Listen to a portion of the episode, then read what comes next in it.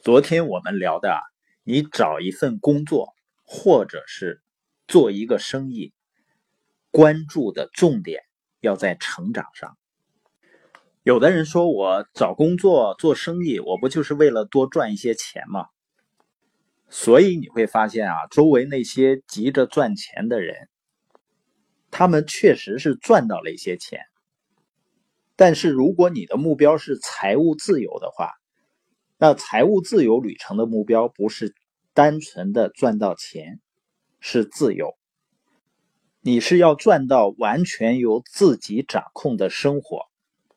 我们给财务自由的定义就是：你不需要为生活的所需在出卖自己的时间的时候，你就财务自由了。也就是到了财务自由那个阶段呢，你卖什么也不会再卖你的时间了。当然呢，在通向财务自由的路上，还是需要卖一段时间。那在你不得不用时间为了生活必须做交换的阶段呢，千万别只把工作看成一份工作，因为工作在花我们时间的同时呢，我们的生命就在消耗。时间就是生命嘛，所以我们也可以理解为是在卖命。那只有少数人聪明正确的交易自己的时间，才能够最终获得财务自由。因为也只有少数人才能够真正理解到，实现财务自由的根本是一个人成长到成熟的过程。因为实现财务自由是需要自律啊，延迟满足，而这些呢，它是和我们基因的。东西呢是违背的，人的基因呢还落后于人类文明的进程。那些实现财务自由的人呢，就是依靠思想的力量突破了基因对我们的控制。所以呢，我们为了成长，必须要选择，而选择判断的标准只有一个，也就是我们选择工作、选择生意。判断的标准只有一个，就是你做的事情能不能让你积累更多的能力。我们所处的环境是不是关注我们的成长？是不是有一个培养人的文化？我们每个人啊都会经常接到快递，你看到很多年轻人啊，把自己的时间非常廉价的就出卖了。然后呢，他做的事情是完全没有能力积累的事情，那他们以后怎么办呢？有的人可能会觉得那样赚钱会多一些啊，比做别的事情啊，而且呢也能锻炼身体。但你会发现，他每天只是锻炼肌肉而已，他的大脑没有经过更多的锻炼。人长时间做一些简单的、不需要思考的事情呢？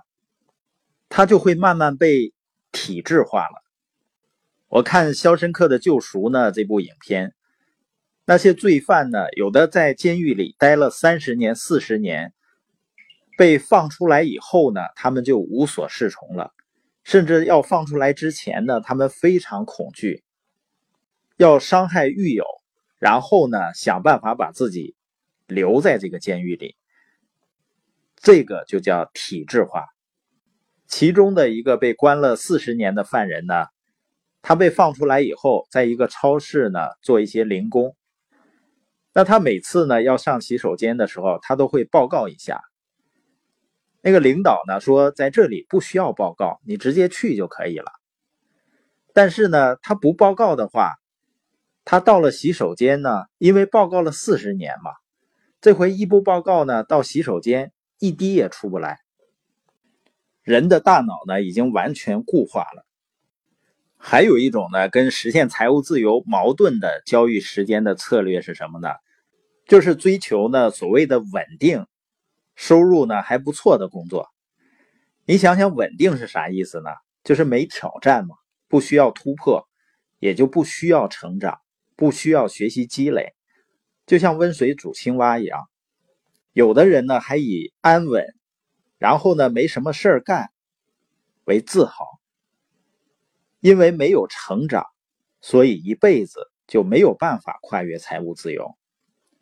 像类似幼儿园啊，或者小学啊、中学的老师啊，他甚至几十年都教着同样的东西，所以即使有财务自由的心，如果业余时间不去成长的话，结果只是原地踏步。